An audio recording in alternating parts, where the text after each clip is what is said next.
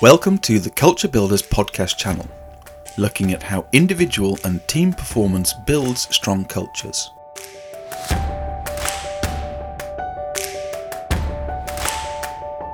Hosted by Jane Sparrow and Chris Preston.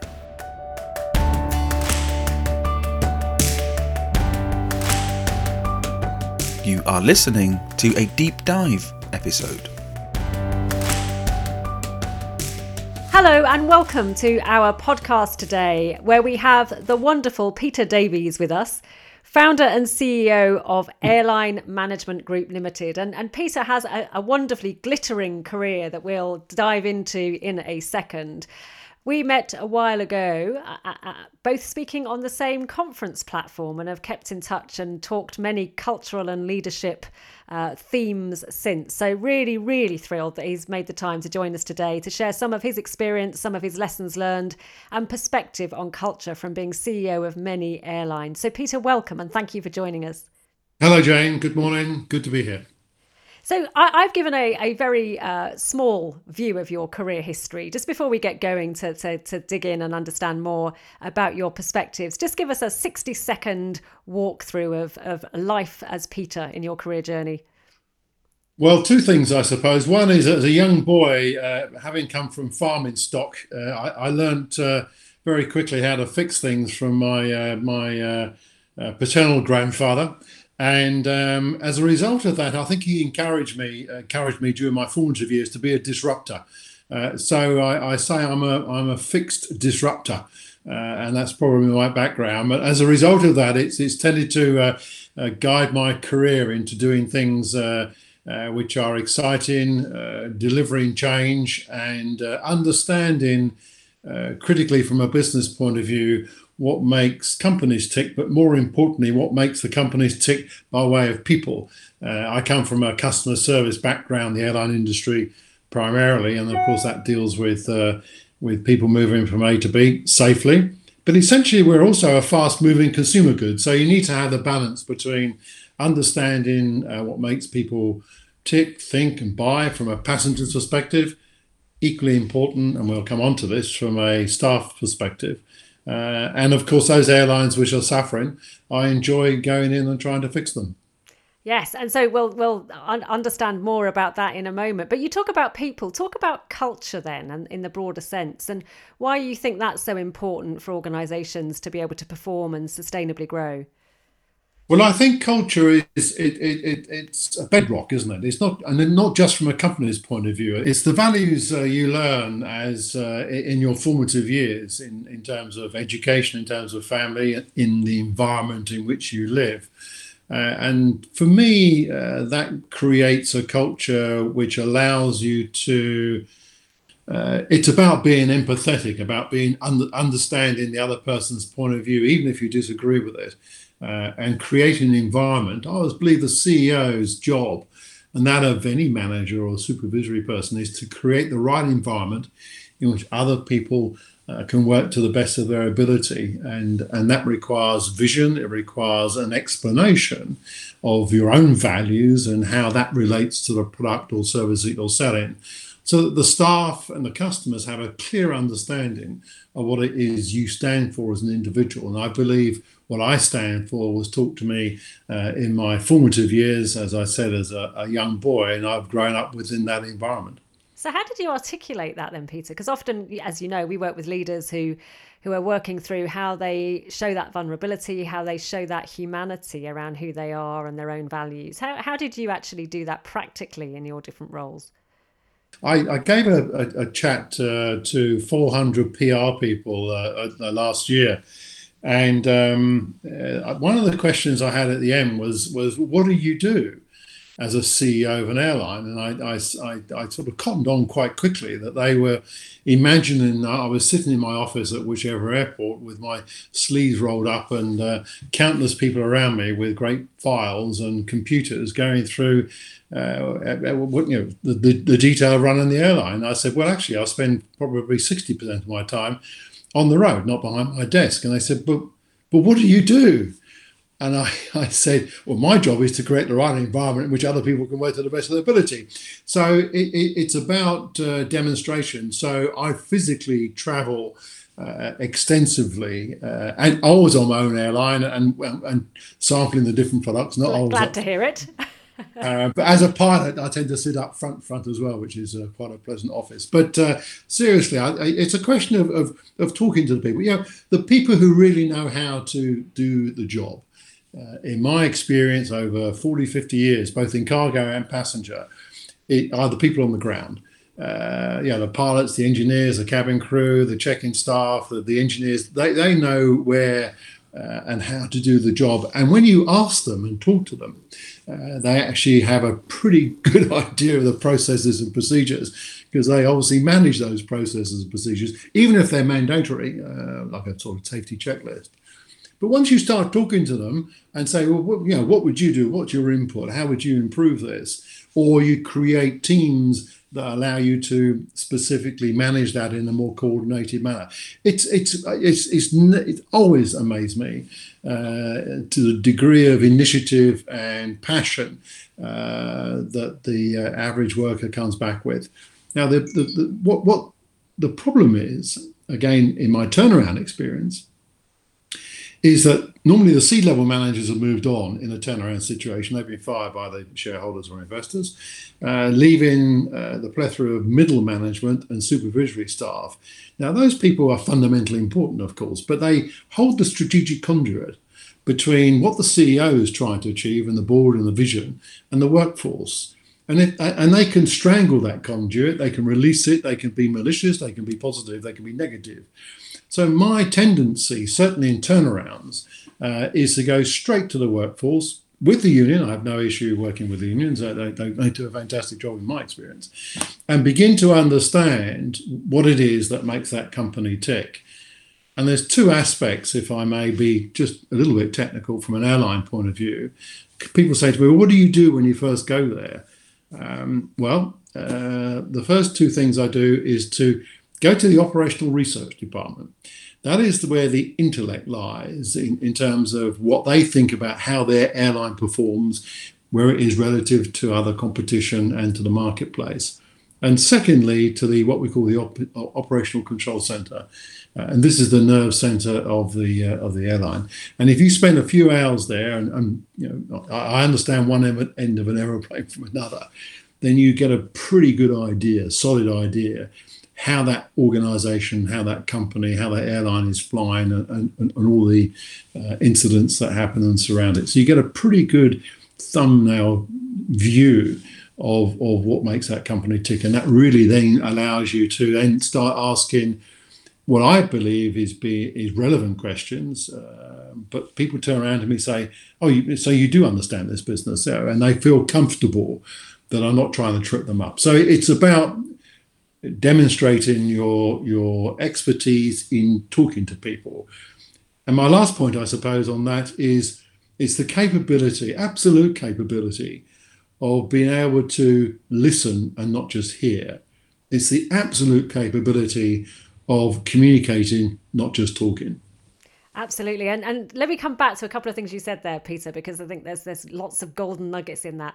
One of them being the piece around that that what I call the miracle in the middle. So that that conduit that you talked about, but that can be the miracle, can't they? If they're engaged, if they're included, if their hmm. voice is heard, and if they feel like they're that that they're part of the future and the solution. And I'm wondering there when you talked about them and, and going to the workforce, of course, also going with them as part of the workforce. What lessons you've learned around how to engage that that group of people that are so critical if you get it right? Well, that's a very good point, and and uh, I I, I, I, will go to the workforce because I found in in most of my experiences very quickly uh, the middle management or the supervisory management really begin to understand that you mean business because you're they're with you. You haven't done you haven't done it in secret, obviously. I mean that would be you know, somewhat stupid, but but uh, so they are with you, and you're asking them to make their presentations in terms of and, and you're physically on the line you're either you know, in the engineering base or you're in the uh, you know, control center or wherever you happen to be asking those questions uh, on the ramp uh, with ramp workers loading the luggage etc that you know the ramp supervisor the, the ground handling manager is with you so uh, and they're thinking, oh my goodness, this has never happened before. And I, have got lots of examples. I mean, I'll just give you one quickly one. Air Malta, uh, the uh, the ramp office staff, uh, yeah, when the aircraft weren't there, uh, we go into their restroom and wait for the next uh, wave, as we call it, next you know, mm-hmm. round planes to arrive. And um, they were complaining to me. I said, "Oh, is that absolutely awful? Is it like a pigsty?" I said, oh, "I can't believe that." So I went in there First of all, as the first CEO in 72 years, uh, uh, uh, Air Malta CEO had ever been in their restroom, and it was it was disgusting. And what I tend to do in those situations is to look at the toilets, um, both the male and the female, and and they were just absolutely awful. So 50,000 euros later, uh, which wasn't a huge amount of money. Uh, I, I, said, "Look, you've got to promise me that if we spend this sort of money, you're not going to you're not going to make it you know, like a pigsty. You've got to treat it as if it's your own home." Imagine inviting your grandmother. Grandmothers are very important in my. Uh, in my people tend to list up and oh, okay, because they immediately think of their grandmother. You make it a family related, so it's yeah. key words like that. And they looked at me and they said, "Yeah, of course, Mr. Davies, not a problem."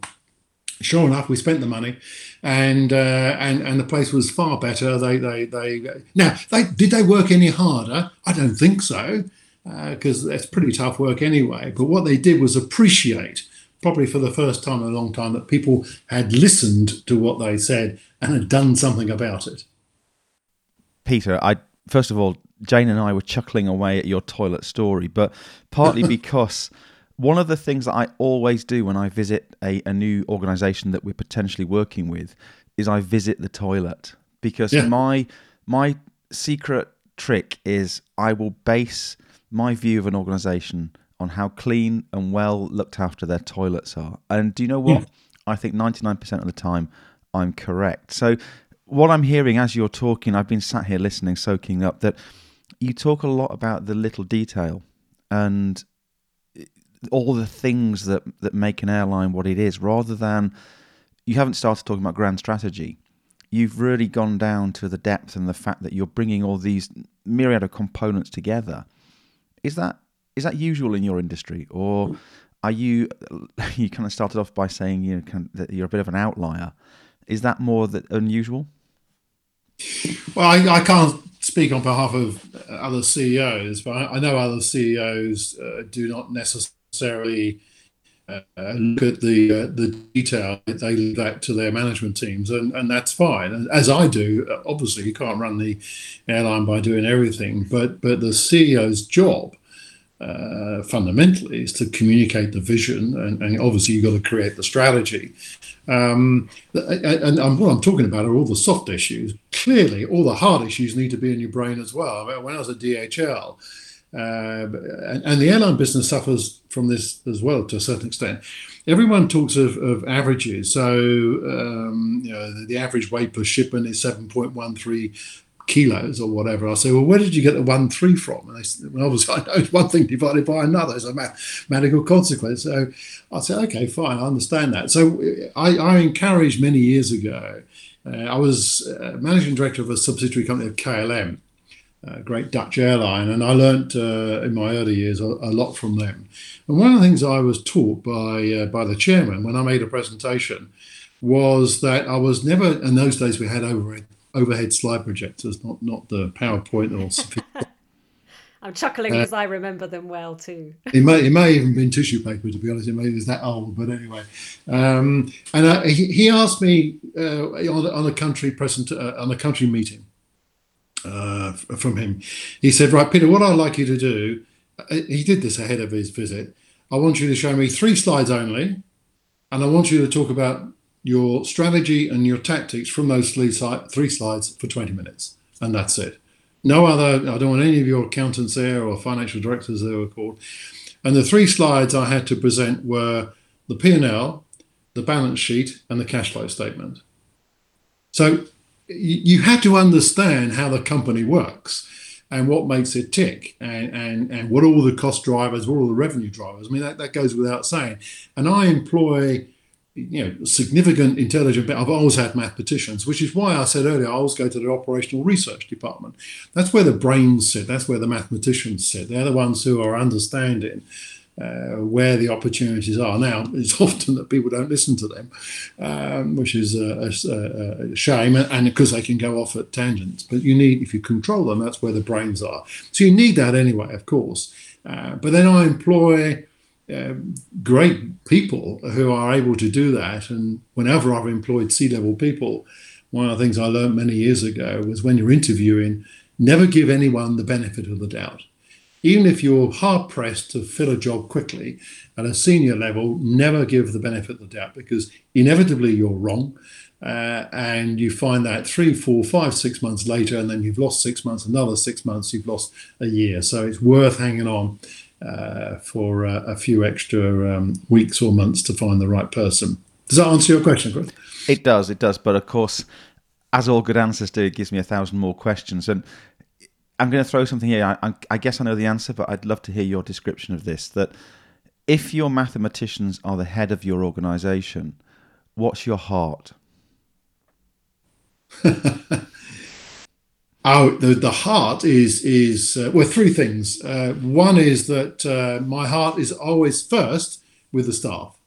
If I do not have a motivated, educated, uh, impassioned staff or passionate staff, then I'm not going to be able to deliver anything uh, to our customers uh, that makes any sense.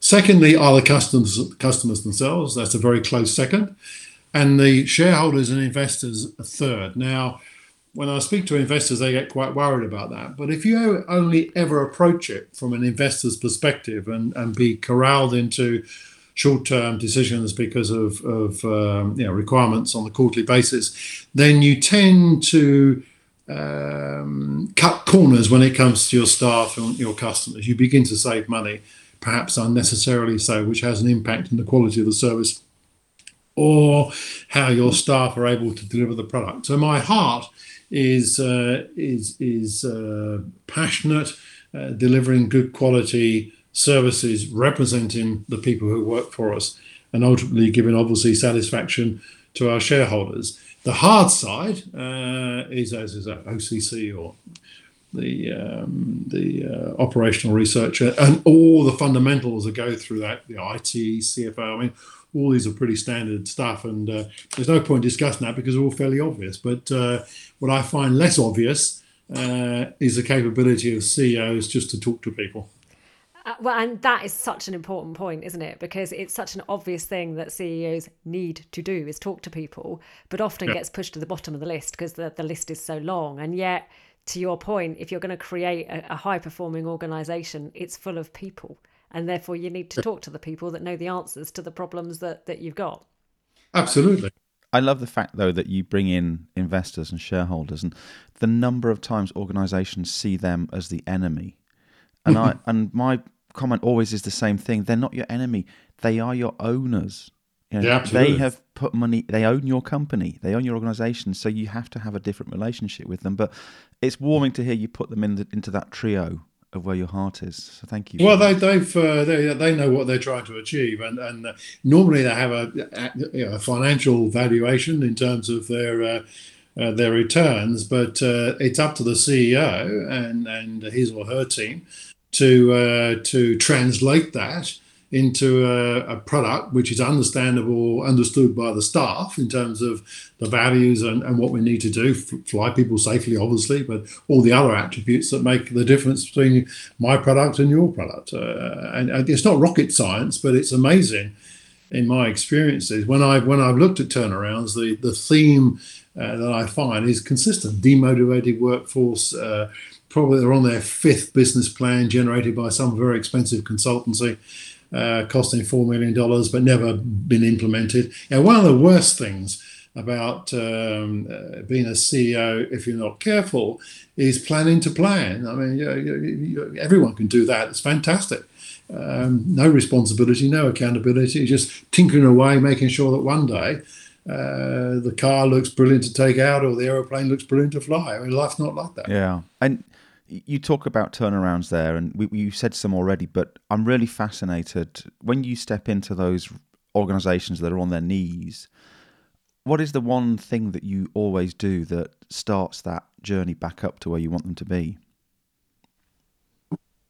Yeah, I, I, mean, obviously, apart from the things I've mentioned in terms of understanding the staff and the customers and, and the shareholders and, and, getting a feel of where how the, the, airline works with all its processes and procedures, and I often, uh, before I join the airline, we'll, we'll jump on one of their aircraft, book the ticket as a, as a normal passenger, so you get a pretty good idea because you're obviously incognito at that point. No one knows who you are. But in all my turnarounds, there's been one constant uh, and that is that the management team, uh, when you confront them, and it is a question of, in that sense of confrontation, uh, although you're trying to understand the facts uh, of how they got in that position, it's never their fault. It's always it's always someone else's fault. It's either the competition or the shareholders or the board uh, or the previous CEO or the unions or the workforce. It's always someone else's fault. And what I found is that uh, management teams tend to when they haven't got a solution or they haven't got the energy to find a solution, they will bury their head in the sand and then add cement. Uh, and and it's quite shocking, and and that's consistent. That is a anywhere in the world I've worked, and I've worked on all the continents, and I've managed 158 countries. I think I've travelled about 182. Um, and, and, regardless of culture, creed, religion, or colour, that's always been a, a constant and therefore my job uh, is to prize that open is to I can i just give you one example mm. when i was ceo at SN Brussels the successor to sabena which went bust in 2001 many of the staff had said that it was the fault of ryanair ryanair at that stage were operating through charleroi with two or three aeroplanes 80 kilometers south of uh, brussels and, and this was a fundamental problem. This was really inherent in, in their psyche. It was someone else's fault. Uh, they had made a profit in, in what, 40 odd years. I commissioned some research because I felt that was fundamentally wrong, of course. I always blame the competition. And um, a short, uh, to cut a long story short, the research indicated that 76% of the people traveling at Ryanair in 2001 had never flown before. So my view, and, and there was a lot more sophistication to it than that, but the result was, listen, Ryanair are offering tickets for 10 euros, 20 euros, 30 euros, whatever it happens to be, uh, on a clever revenue management system. But they are increasing the size of the market. These people have never flown before, so therefore we should take an opportunity of that. So don't knock them. Uh, let's take advantage of it. And then that people began to understand uh, the logic of that and the common sense of that. One has to be pragmatic and say, okay, so yeah, what are we going to do about it? Uh, and and and that that was uh, that was a, a, a, significant moment in terms of changing collectively the management team. And I think you have to find those anecdotes or examples. You have to prove as a CEO that uh, it's not that they're wrong or that you're right, but there has to be a different perspective. And I always remember Bertrand Russell, Bertrand Russell's famous quote: "You know, conventional people are roused to fury by departure." From convention largely because they see such departure as a criticism of themselves. And that's a fundamental flaw in, in management's thinking when it comes to uh, creating the change environment. I love that quote, and I love the fact that you can remember it so well. I struggle on that, and but that, the whole thing about com- the competition and blaming the competition, it's a great point, and it reminds me of we we've worked for many years with people that have have been in the the WestJet culture, yeah. and loads of stories come out of that. But one of them that always fascinates me is in the office they have the wall of failure, which is all the planes and all the um, airlines that have gone bust since yeah. WestJet was founded. They're not gloating, quite the opposite.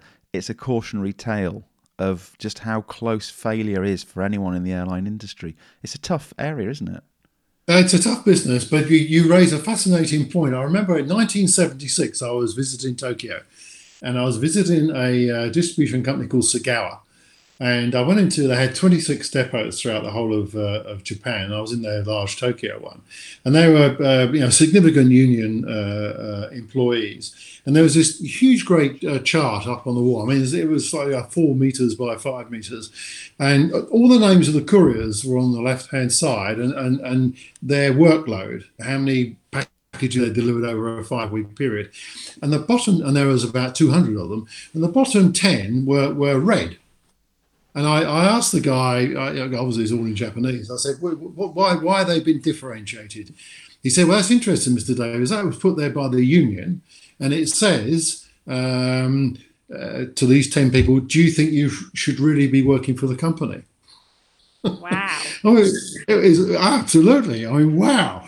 And that wasn't put there by management. I, I, I, well, I couldn't see management being allowed to do that. The unions themselves wanted to, and this is you know, why I've worked closely with the unions because I think once you start talking to them and don't treat them as adversarial, of course it's adversarial, uh, but don't treat them uh, from day one. I've had many discussions with many unions around the world, and they're all great fun.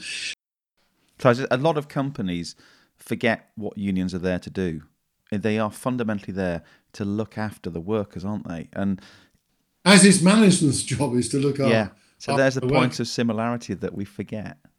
Yeah, but I think it's also important to point out to the unions that they have equal responsibility. I mean, management's responsible for the workforce. It's also responsible to the shareholders through its return on capital or whatever the criteria happens to be. But equally, I've pointed out to unions, I said, well, you're responsible uh, for the welfare of your staff, but also you're responsible for the welfare of the company, and that includes the shareholders. So therefore, you know, try and come to a, a, a common ground where you, you may be miles apart and often are, but the principle of having a discussion and, and, and talking things through uh, and trying to get them to see logic is uh, is um, a fascinating uh, you know, for me a, fascinating uh, part of my job. And uh, of course that when it that's when it comes down to you know communicating not just uh, talking completely and of course that in itself could, could be a whole podcast. But but let, us finish off with just looking at the the whole industry of course. The whole world is is uncertain right now and there's mm. a lot of complexity. There's a, a, lot of need to be agile and, and think differently what what do you feel for leaders going into 2021 in particular they need to be mindful of, particularly around this whole sort of cultural area, so that they can lead businesses successfully? Because there's a lot of challenge right now, isn't there? And leaders yeah. are under a lot of pressure. What would your advice be to those leading large organisations right now? Well, clearly, the short term liquidity is, is, something that's uh, top of mind, and they've been uh, working through that for the last uh, six months, and that will continue, or nine months, I should say now, and that will continue. Uh, the issue, I suppose, is that uh, managing the short term liquidity has that uh, mortgage the future in terms of their borrowings, how has that affected their balance sheet, and, and how will that affect their cash flow statement. So there's a, a clear, significant financial consequence uh, to every single company, and, and the airline business is, uh, is no different to that. Um, clearly, there, there's going to be a reduction in staff. There's going to be a, people inverted commas they call it the new normal. Um, I know I do what I do know is is from the airline point of view, uh, we anticipate there's no crystal ball, but you can second guess quite accurately that the number of uh, aircraft uh, that won't be flying around will be 30% of what it was a, a, a year ago.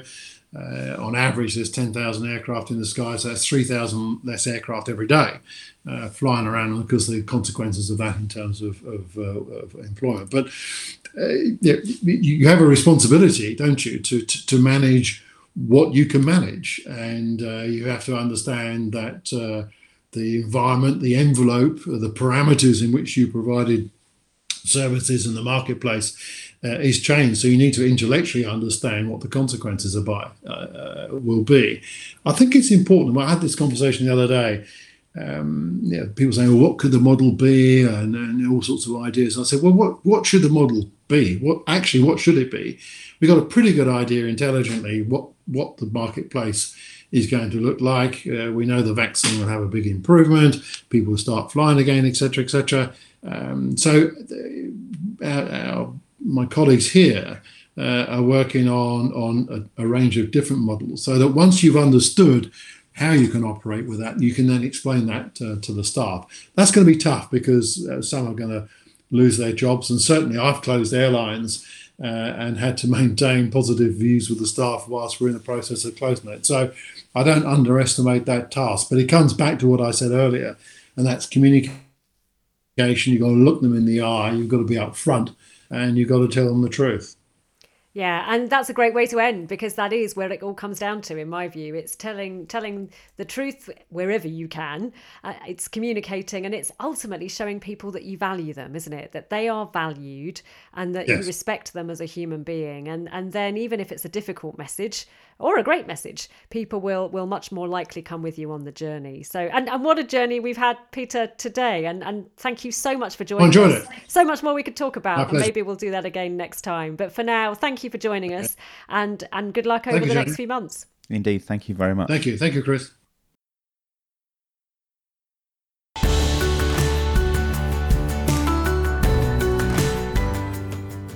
Thank you for listening. Continue the journey at www.theculturebuilders.com.